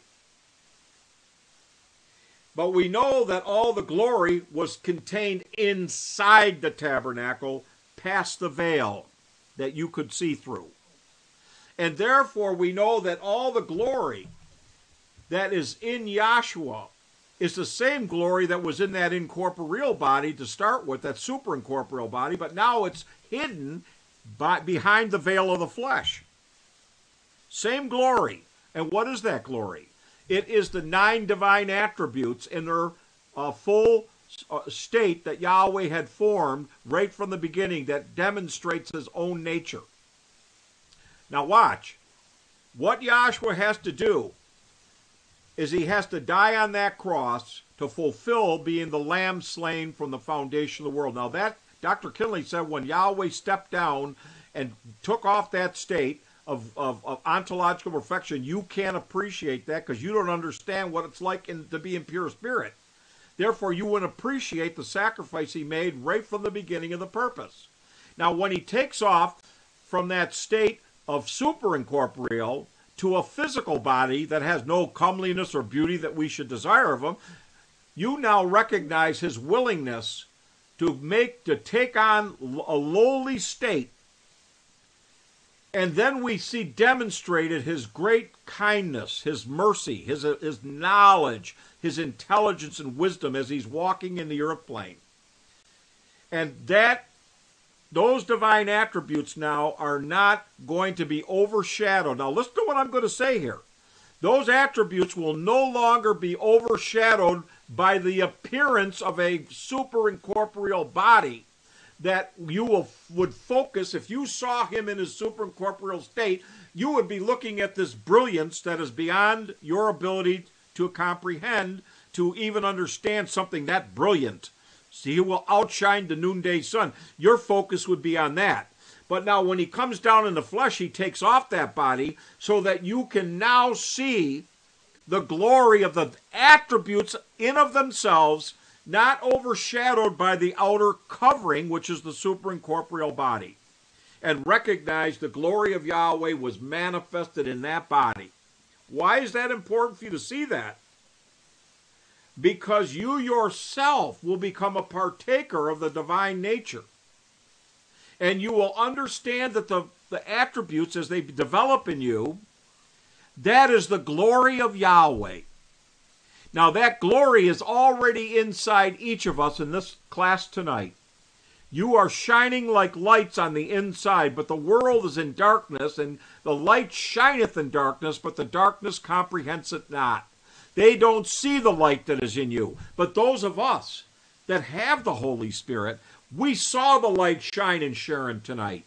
We saw the light shining through May tonight. We see that spirit of Yahshua's nature coming forth through those bodies, and we are not discerning, oh, that's Yahshua because May was more brilliant and, and, and, and Sharon than the noonday sun. We're looking only at the attributes now.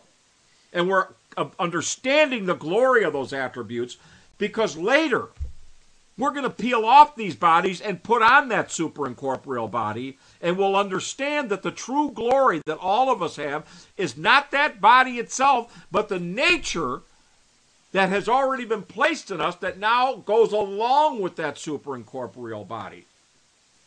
I don't know if what I'm saying is too complex. I hope it isn't. I'm trying to show you the, the fabric of, of the spiritual essence of who Yahshua and Yahweh Elohim is and who you are. What's happening within you as you are being shapen in righteousness by the divine nature forming in you, and you are becoming a glorified creature. And at the end of the world, when Yahshua takes off these physical bodies that we all have, the world is going to see the beauty and the glory that was once in that physical body. They're going to see it now for what it really is. That's why we have to be circumcised of these physical bodies. Now, Yahshua was the lamb slain from the foundations of the world. Yahshua, in that state, right from the foundation in eternity, before there was time, does not have a birth date that you can say is December 25th. Everybody's looking for December 25th, the birth of Jesus, the birth of that's what they think. Well, we know first of all that's not the right the right physical birthday that he was born anyway. But I want you to know that Yahweh never had them celebrate the birth of Yahshua in the flesh because that's not his true birthday. His tr- even if they had the right day, his true birthday was in eternity, and you can't put a date on it. And Elohim was not giving birth to Yahshua in eternity. Elohim was the one who Yahshua was in eternity that had come forth from pure spirit in transmutation. So, what I want you to recognize now is this.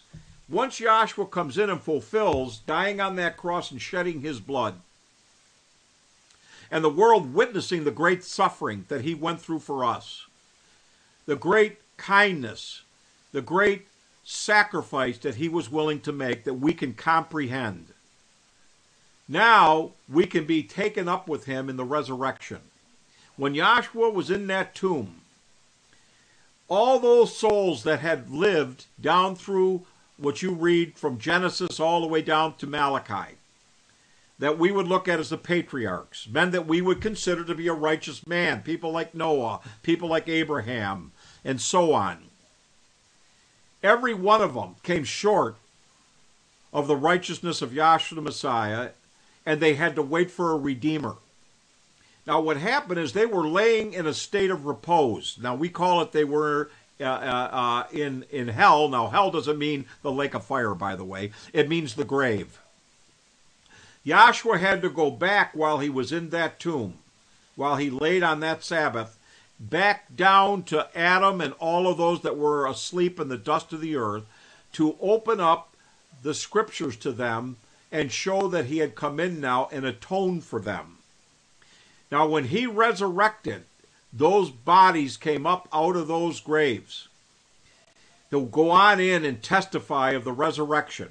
Now, Dr. Kinley said those bodies couldn't come out of there until Yahshua first rose because the head has to come up first and then the body follows. Now, in the resurrection, that shows that when Yahshua rose, he was going to raise all of those members of his body with him. Now, as Yahshua raises, remember when he came out of the tomb and the woman thought he was the gardener, if you remember. I think it was Mary Magdalene, but uh, you you don't have to quote me on that exactly. I I, I, I seem to recall it was Mary Magdalene. Uh, they, they, she thought he was the gardener. And he said, don't, when she understood that it was Yahshua, he said, touch me not, for I have not yet been glorified.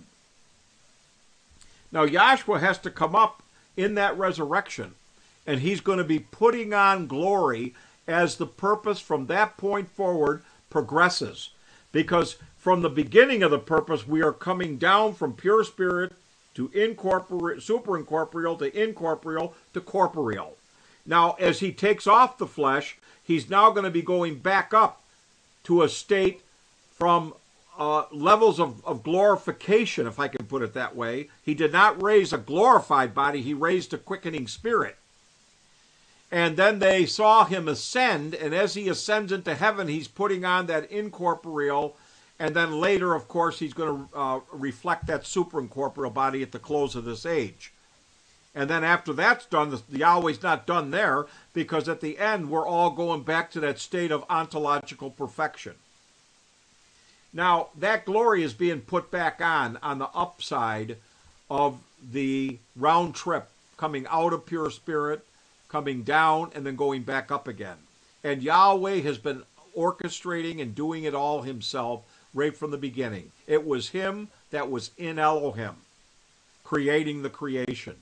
That was him and Elohim in that physical body of Yahshua the Messiah, fulfilling that sacrifice that had to be made, the shedding of blood, the ability to withstand that great torture and pain that he went through uh, because of the love and the joy that was set before him, which was to have those souls raised uh, that were in that grave and have us redeemed and carried back to uh, per, through him to perfection to be presented to the Father. That was great joy for him. He was willing to go through the death of the cross and that all of that pain and suffering for the joy that was set before him is what we read in Hebrews, the 12th chapter.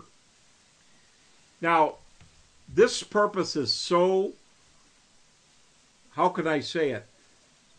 So wonderfully designed. And yet it can be uh, so simple, and yet it can be so profound at the same time. Only way we can grasp these things is by Yahshua revealing to us how this purpose works. And the purpose has always been salvation. And really, ultimately, the purpose is that we might know Yahweh how he actually is and truthfully exists and understand his great love for uh, towards us. And we in turn he wants us to love him. And so that's what he's doing. This is what he's set up in the purpose to do. And so what we're recognizing then is that that lamb being slain from the foundation of the world was the beginning of the purpose now, in Revelation, let's go to the first chapter of Revelation for a minute.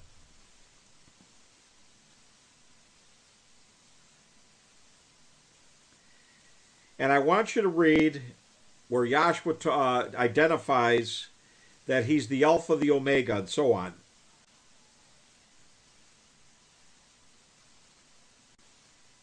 Okay. Um, it's in the first chapter. Yeah, it's. Uh, I'll start at nine. Revelations one nine. I, John, who also am your brother and companion in tribulation and in the kingdom and patience of Yahshua the Messiah, was in the isle that is called Patmos for the word of Yahweh and for the testimony of Yahshua the Messiah. I was in the spirit on. All right, we don't have to start at one. Get down where Yahshua just uh, uh, uh, identifies yeah, himself. One. It's the next one. Okay, 111. Saying, I am Alpha and Omega, the first and the last. And what thou seest, write in the book, and send it unto the seven churches which are in Asia. Is that what you wanted? Gary, let me get over there. I'm not there. I'm looking up something while I'm talking to you, but let me get over there okay. so that I can uh, just pinpoint it. Hang on for one second and somebody else get their finger over in Hebrews 8 and eight, eight and two, and start at one. But I don't want that right now. Uh, let me go over to Revelation here.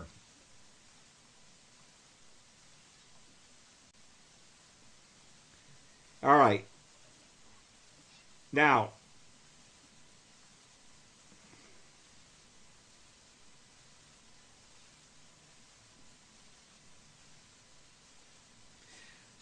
read five, first of all. Revelations 1 and 5. And from Yahshua the Messiah, who is the faithful witness, and the first begotten of the dead, and the prince of the kings of the earth, unto him that loved us and washed us from our sins in his own blood. Now here's Yahshua the Messiah, and listen, when Yahweh took on that shape and form, we were in Yahshua from the beginning. We were chosen in him, as Paul said in Ephesians, the first chapter. And he loved us from the beginning. He loved us before we were born. And, and you see the, the witness for that, if you remember, is Esau and Jacob. Yahweh loved Esau and hated, I, I loved, I'm sorry, he loved uh, uh, Jacob and hated Esau right from the beginning, before they were even born, before they had done anything. Mm-hmm. And that's because he already set the purpose of which vessel was going to reflect which mystery.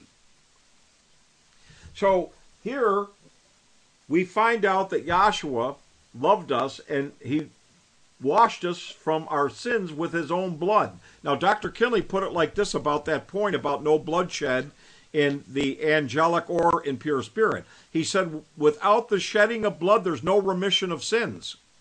Remission means mm-hmm. forgiveness. Without the forgiveness of sins or remission, there's no atonement that can be accomplished or acceptable. Therefore, Yahshua could not save us without the shedding of blood. And you could read all about that in Hebrews, where they talk about that uh, that uh, everything was dedicated by blood, with blood, and there's no remission of sins. Now, what I want you to know then is Yahweh had made when when uh, uh, we read in our aims tonight that Yahweh ordained from the beginning that there's no other name which we can be saved but by the name of Yahshua, because Yahshua is the only one that shed his blood. Right. Now here's the here here's the paradox of it all. It was Elohim walking around in that body. That was mm-hmm. him mm-hmm. that was down there in that body that shed that the blood was shed in, and it was Yahweh that was in Hello, Elohim. So really, the whole God had died for us, ladies and gentlemen, in reality. But it's got to be mm-hmm. focused upon that body, that physical body of Yahshua the Messiah, and the blood that he shed for us to receive eternal life and salvation. Now, mm-hmm. keep reading down. Uh, I want you to skip. Go to 8. Revelations 1 8. I am Alpha and Omega. Now that's Greek. That's the first letter of the Greek alphabet and the last letter of the alphabet. In other words, I'm from start to finish, in other words. Go ahead. The beginning and the ending, saith Yahshua which is and which was and which is to come. The now, Yahshua is the beginning. This is Yahshua speaking to John. He said, I'm the beginning and the ending. Now, we know in the beginning, Elohim created the heavens and the earth. But Elohim is not a name, it's a title. Yahshua was not revealing himself or the Father in those first three ages. I'm talking about the creative, the uh, uh, antediluvian and post-diluvian ages. He did not reveal himself or the Father at that point. He was laying out, laying down all of the manifestations and groundwork for when he came in, and then and then revealed that he was the Messiah, and then opened up to us our understanding how it was him doing the whole thing. And I'll show you a witness for that. Here's Joshua the son of Nun down there in Egypt. Comes up out of Egypt with Moses. He appears to be Moses' minister. His name was Oshia. Now look up the word Oshia, and you're going to find out in Strong's it means salvation. And all of a sudden, Moses changed his name to Yahshua from Oshia, which means Yahweh is salvation.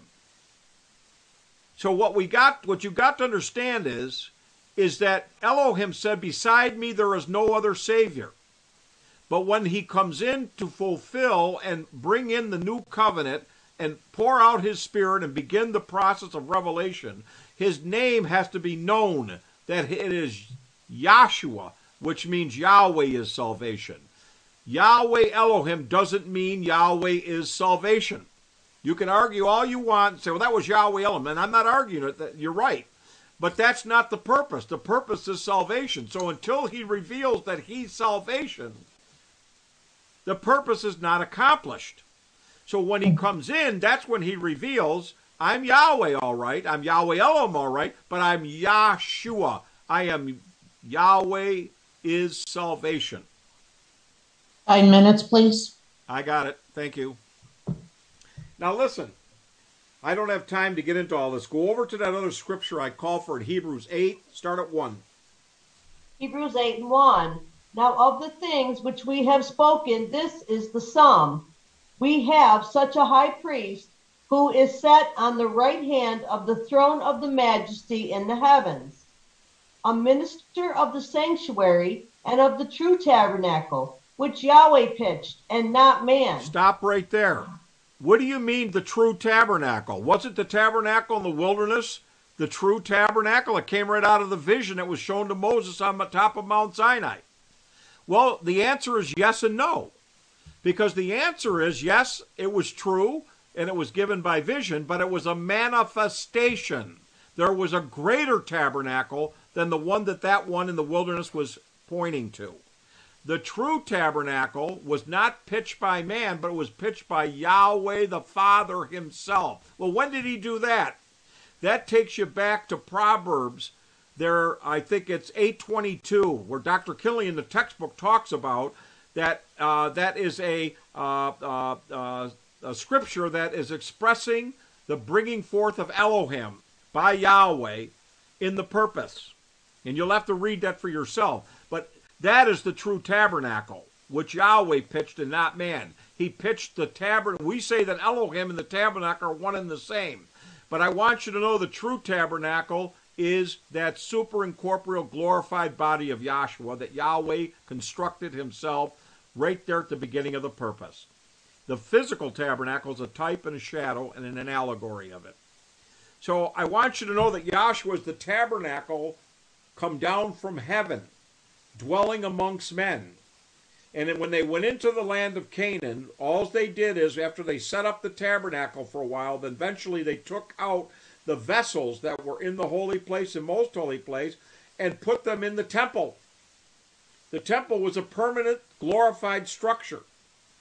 The same vessels that were in the temple, which is a figure of Elohim in a superincorporeal form, were the same vessels that were in the tabernacle, which didn't look glorified, showing you that the interior, that is to say, the soul or the nature, was one and the same. I hope you got something out of it. Thanks for your time. Uh, if you have any questions, you can either uh, uh, write them in or call me or something like that. But that's that's the way I see it. Thank you very much. Peace in Yahshua. Thank you, Dr. Volpe. And I'd like to thank everyone that has uh, participated in our Zoom class. Uh, we have members throughout the country um, joining us tonight, and also those that have viewed us on YouTube. We appreciate you uh, hearing from us. And uh, we are still continuing our Zoom classes every Wednesday at 7 o'clock. And we are also meeting uh, at the Salina Civic Center in Mattydale on Saturdays at 7 o'clock. At this time, we will conclude class with the doxology, which are taken from the last two verses of the book of Jude. Now unto him who alone is able to keep us from falling and to present us faultless before the presence of his glory with exceeding joy. To the only wise Elohim, our Savior, through Yahshua the Messiah, our sovereign, belong glory, majesty, dominion, and power, both before all time and now and ever. Let the class say, Hallelujah. Hallelujah.